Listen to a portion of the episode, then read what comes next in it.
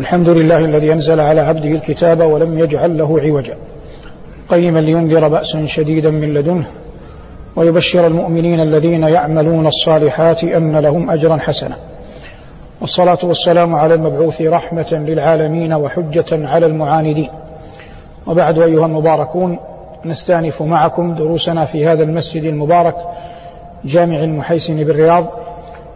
وكنا قد بينا مرارا في دروسنا هذه أننا نجعل لكل لقاء عنوانا. لقاء اليوم يحمل عنوان السماع. السماع في القرآن الكريم. والسماع في القرآن جاء على أضرب عدة. نحاول قدر ما أمكننا أن نقرب بعيدها ونيسر صعبها والمعين الله. جاء هناك سمع واستماع مذموم واستماع منفي واستماع عالي الرتبة. واستماع مختلف فيه وبيان ذلك على الوجه التالي. فأما السماع الذي لا يليق بالمؤمنين أن ينحوه هو ما يسمعونه من أقاويل تقدح في أعراض بعضهم. وهذا جاء مبينا مفصلا في خبر الإفك. قال الله جل وعلا لولا إذ سمعتموه ظن المؤمنون والمؤمنات بأنفسهم خيرا. وقالوا هذا إفك مبين. وبقوله جل وعلا ولولا إذ سمعتموه قلتم ما يكون لنا أن نتكلم بهذا؟ سبحانك هذا بهتان عظيم. فبين جل وعلا في الأول أنه لا يليق بالمؤمن أن يقبله.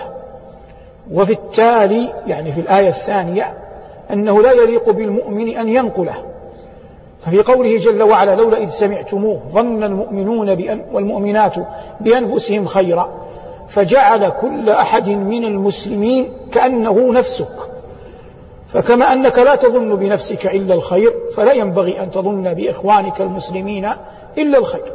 هذا معنى قول الله جل وعلا لولا إذ سمعتموه ظن المؤمنون والمؤمنات بأنفسهم خيرا وقالوا هذا إفك مبين. ثم بين جل وعلا أنه حتى في حال أنك تغلب وتكون في مجلس عام فينقل لك قدح في عرض أخيك لا ينبغي أن تنقله. فقال جل وعلا ولولا إذ سمعتموه قلتم ما يكون لنا أن نتكلم بهذا. سبحانك هذا بهتان عظيم. وقد مر على شريف علمكم كثيرا أنه ينبغي للمؤمن أن يتقي الله جل وعلا في أعراض المؤمنين وأن لا يتحدث فيها. والناس في أعصرنا هذه ابتلوا بطرائق عديدة تيسر على من ضعف إيمانه وقل حرصه على عرضه من حيث لا يشعر أن يتحدث في الناس وينقل سواء كان قولا أو مشهدا. لكن ينبغي على المؤمن أن يتقي الله في أعراض المؤمنين جميعا. وقد يأتيك وقد يأتيك الشيطان فيسول لك الأمر ويذكرك ببعض أخطاء أخيك ها هنا أو هناك فيغلب على ظنك أنه أهل لأن يقدح فيه وهذا كله من نزغات الشيطان وكونه وكونه يجري لابن آدم مجرى مجرى الدم. وقد ذكر الأئمة الأخيار في هذا فصولا عدة في تنهى المؤمن أن يصنع هذا كما في أخبار الشافعي رحمه الله وأشعاره. الحالة الثانية حالة وصفها القرآن لليهود وأنهم طبعوا على سماع الكذب وأكل السحت. قال ربنا سماعون للكذب أكالون أكالون للسحت. وما ذكره الله ذما على قوم. فإن هدي القرآن أنه يريد منا اجتناب ذلكم الطريق الذي سلكه من غضب الله عليهم من اليهود. وقال ربنا ومن الذين هادوا سماعون للكذب. ومعلوم أن الكذب ومخالفة الواقع. فكم من أمور يتناقلها الناس لا حقيقة لها. ويفرح بها زيد أو عمرو فينشرها وفي الحديث كفى بالمرء كذبا أن يحدث بكل ما بكل ما سمع. ونحن نتكلم على صورة الإجمال. ثمة سمع يسميه العلماء سمع لا ينفع بمعنى أن الإنسان إذا لم ينتفع بما سمع فيعد كأنه لم لم يسمع. والدليل على هذا عندهم وهو حق قول الله جل وعلا. قال كلما ألقي فيها فوج سألهم خزنتها.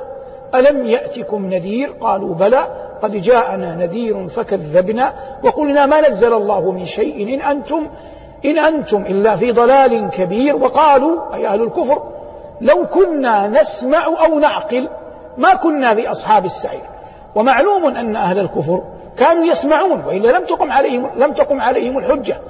لكنهم لم يكونوا يسمعون سمع أجيبوا سمع انتفاع لم يكونوا يسمعون سمع انتفاع وقد مر معنا في دروس مضت أن القرآن يجعل الموجود إذ لم تنتفع به كأنه كأنه معدوم.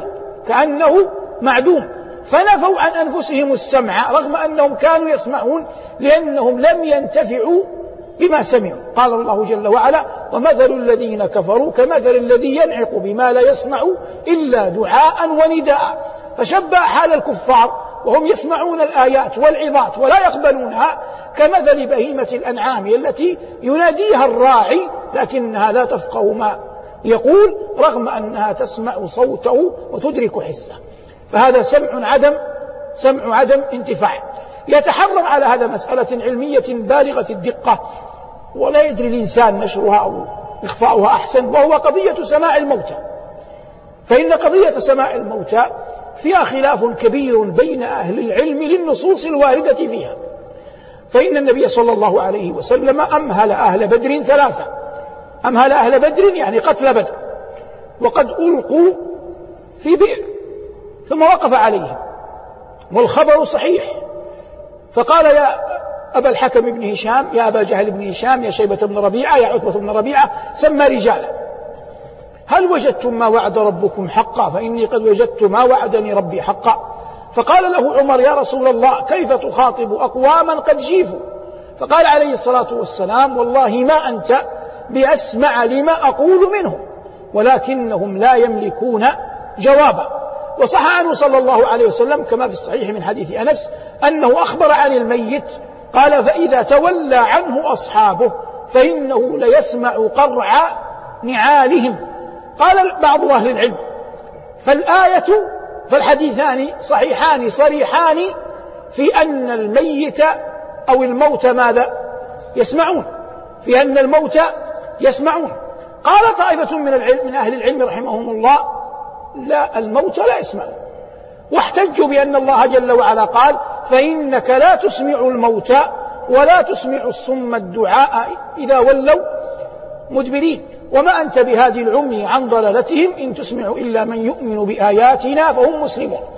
فقال المجيبون لهم يعني الذين يقولون بسماع الموتى قالوا إن قول الله فإنك لا تس فإنك لا تسمع الموتى ليس المقصود الميت الذي في قبره ليس المقصود الميت الذي في قبره إنما هو الميت بمعنى الكافر لأن الله سمى الكفار أمواتا بدليل قول الله أو من كان ميتا فأحييناه وجعلنا له نورا يمشي به في الناس. فالله سمى الكفار في كثير من آياته على أنهم ماذا؟ على أنهم موتى. فقال القائلون بأن هذه الآية في سورة الروم ليس فيها حجة. قالوا إن الله يقول فإنك لا تسمع الموتى. ليس دليلا صحيحا على أن الموتى لا يسمعون لأن الموت هنا بمعنى جيبوا بمعنى الكفار. والحق أن الموت لا يسمعون وأن الآية حجة على من قال إنهم يسمعون لأن العرب لا تشبه إلا بشيء ثابت وسأبين لك المسألة ما استطعت. عندما تقول تريد أن تمدح رجلا مثلا اسمه خالد وتريد أن تمدح شجاعته دون أن تتكلم عن الأسد قلت سألك الناس خالد شجاع قلت خالد كالأسد. أين المشبه؟ خالد أين المشبه به؟ الأسد. وجه الشبه؟ الشجاعة فلو لم يكن الأسد شجاعا لو لم يكن الأسد شجاعا مستقر عندك وعند السامع أن الأسد شجاع ما أصبح هناك معنى لوصف خالد بماذا؟ بالأسد. لا بد أن يكون الأسد أشجع من خالد وإلا لا معنى لأن تصف خالدا بأنه أسد. واضح هذا؟ الآن أتوا بالآية. الله يقول فإنك لا تسمع الموتى. أنتم تقولون إن الموتى هم الكفار. نقول نعم على العين والرأس. الموتى في الآية هم الكفار ليس الذين في قبورهم. لكن لما شبههم الله بالموتى؟ لأن الموتى لا يسمعون. وإلا لو كانوا الموتى يسمعون إذا هؤلاء الكفار يسمعون. فلا معنى لتشبيههم بالموتى إلا لأن الموتى لا الموتى لا يسمعون. ردوا قالوا إن الآية المنفي عنها سمع انتفاع. المنفي ماذا؟ سمع انتفاع يعني أن الموتى يسمعون لكنهم لا ينتفعون. الموتى يسمعون لكنهم لا ينتفعون. نرد من نفس الآية. الآية الله جل وعلا قال فيها فإنك لا تسمع الموتى ولا تسمع الصم الدعاء. سلمنا إن الموتى يسمعون لكنهم لا ينتفعون. من يقول إن الصم يسمعون؟ لو سمعوا ما أصبحوا ماذا؟ ما أصبحوا صما لو, أس... لو سمعوا ما أصبحوا ما أصبحوا صما إذا المنفي هنا ما هو؟ منفي السماع بالكلية. سواء سماع انتفاع أو سماع غير غير انتفاع. واضح؟ فيصبح المنفي السماع بالكلية.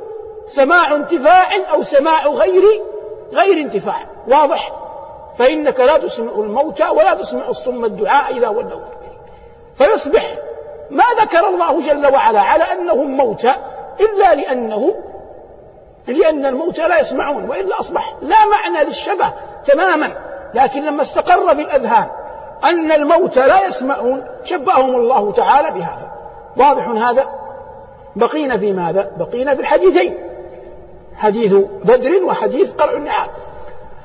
فأما حديث بدر فالذي يظهر أن هذا مما خص الله به نبيه صلى الله عليه وسلم.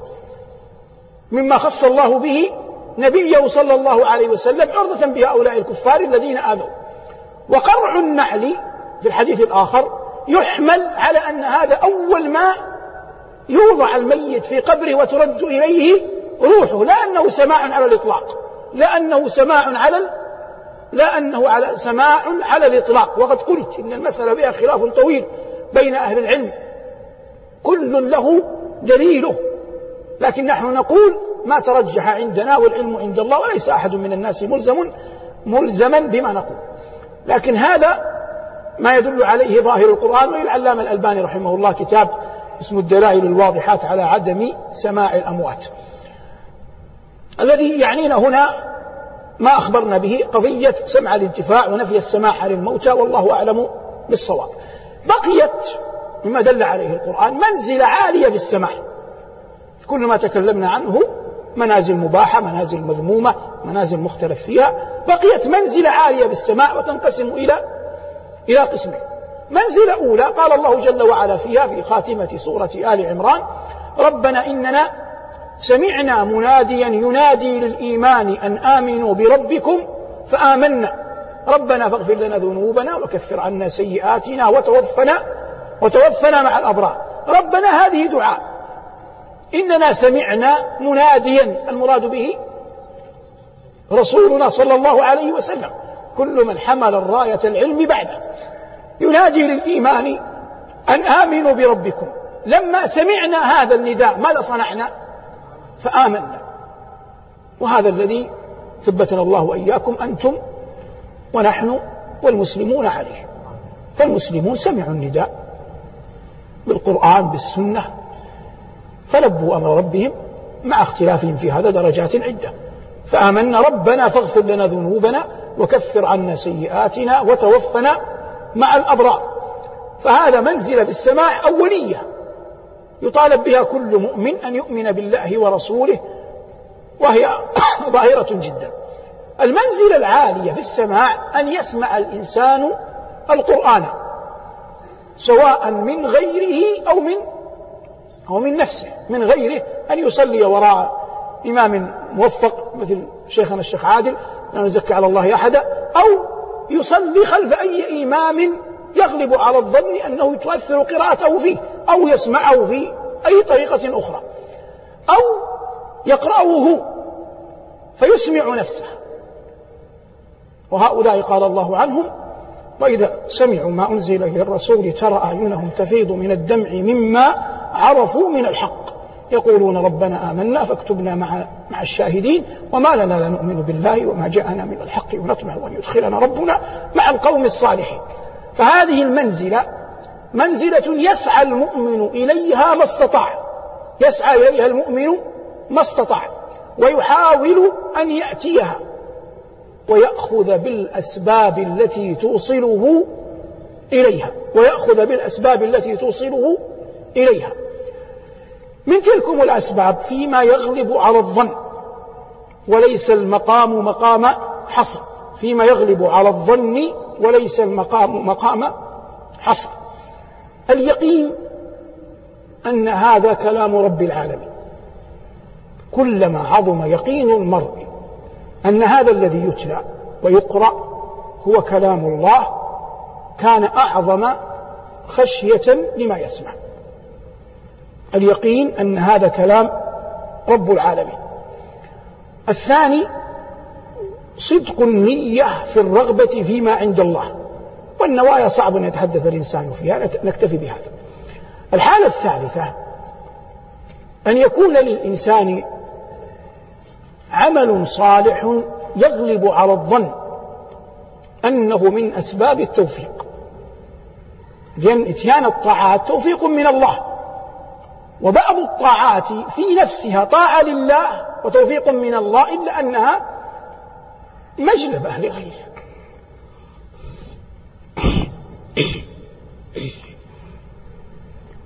وأعظم هذا بر الوالدة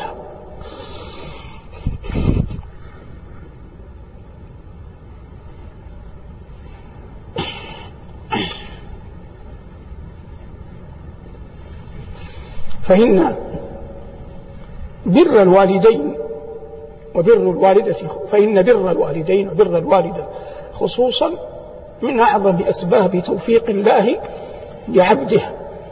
وقد مر معنا أن البر ينقسم إلى قسمين. قسم أن تبرهما فيما أمراك به. بمعنى أن يكون للوالد يكون للوالدة رغبة في شيء ثم يخبراك به. فتقوم أنت بإنجازه برا لهما. وهذا ظاهر. الحالة الثانية أن تفقه من غير أن يتكلم رغبة لهما في أمر. أن تفقه من غير أن يتكلم رغبة لهما في أمر. فتسارع إلى القيام به قبل أن يطلباه لعلك تحفظ لهما ماء وجههما ألا يسألك. على أنك تسعى أن تريد بصنيعك هذا إجلال من وصاك بهما. تريد بصنيعك هذا إجلال من وصاك بهما. فبر الوالدين من أعظم أسباب التوفيق لنيل خشية الله. الرابع أن تتوخى ما استطعت. ضعفاء المسلمين فتحسن إليهم. فإنك لا تدري قد يفتح الله جل وعلا لك من أبواب الرحمة والفضل والإحسان كثيرا من الأبواب المنغلقة. بدعاء ذلكم الضعيف أو ذلكم المسكين الذي أحسنت إليه وأنت لا تريد بإحسانك إلا وجه الله. وأنا أعرف رجلا من أهل مصر حج قبل اثنين وثلاثين عاما. يوم كان شابا. ثم لما ركب السيارة التي تحمل تسعة أفراد كان في المقاعد الأمامية رجل وامرأة. وكان في المقاعد الخلفية امرأة طاعنة في السن محرجة من شدة الزحام وسنها وبدنها لا يساعدها على ذلك. فذهب هذا صاحبنا أو نتكلم عنه يعني إلى الرجل الذي في الأول وأخذ يقنعه أن يعود حتى تتقدم هذه المرأة المسنة. فأبى فما زال معه فأبى فما زال معه فقبل. فرجع الزوج الذي كان مع زوجته تأخر وتقدمت هذه المرأة المسنة. لما شعرت بالراحة واستطاعت أن تطلق قدميها قالت له بلهجتها لكن هذا مجلس علم لا يتكلم فيه بغير فصحى قالت له ما معناه باللغة؟ لا حرمك الله من الحج كل عام حج إلى الآن أنا أعرفه. اثنتين وثلاثين حجة منذ أن دعت له. حج اثنتين وثلاثين حجا حجة. منذ أن دعت له تلك المرأة ويأتي عليه العام. ويدن الحج. ولا مال معه أحيانا ولا نية له. فإذا به من غير أن يشعر يساق إلى الحج سوقا ببركة دعاء امرأة. يقول علي رضي الله عنه إن الله أخفى اثنتين في اثنتين. أخفى رضاه في العمل الصالح فلا تدري أي عمل صالح صنعته هو لله أرضا وأخفى أولياءه في عباده. فلا تدري أي عباد الله هو ولي لله. فأنت أيها المبارك اصنع المعروف وأرد به وجه الله فلعلك تصنعه في رجل لا يعرفه الناس. وهذا أولى. وله عند الله دعوة مستجابة فيدعو لك فيكتب لك التوفيق وأنت لا تدري من أين جاءك ذلكم التوفيق لكن الله رحمك فيسر لك سببا تصل به إلى مقصودك. بلغنا الله وإياكم آمالنا فيما يحب. صلى الله على محمد وآله والحمد لله رب العالمين.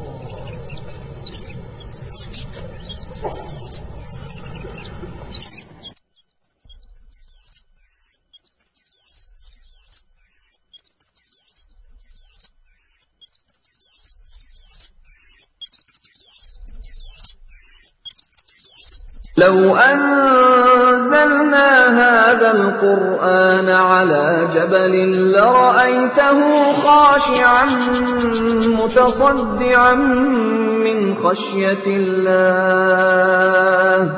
وتلك الأمثال نضربها للناس لعلهم يتفكرون.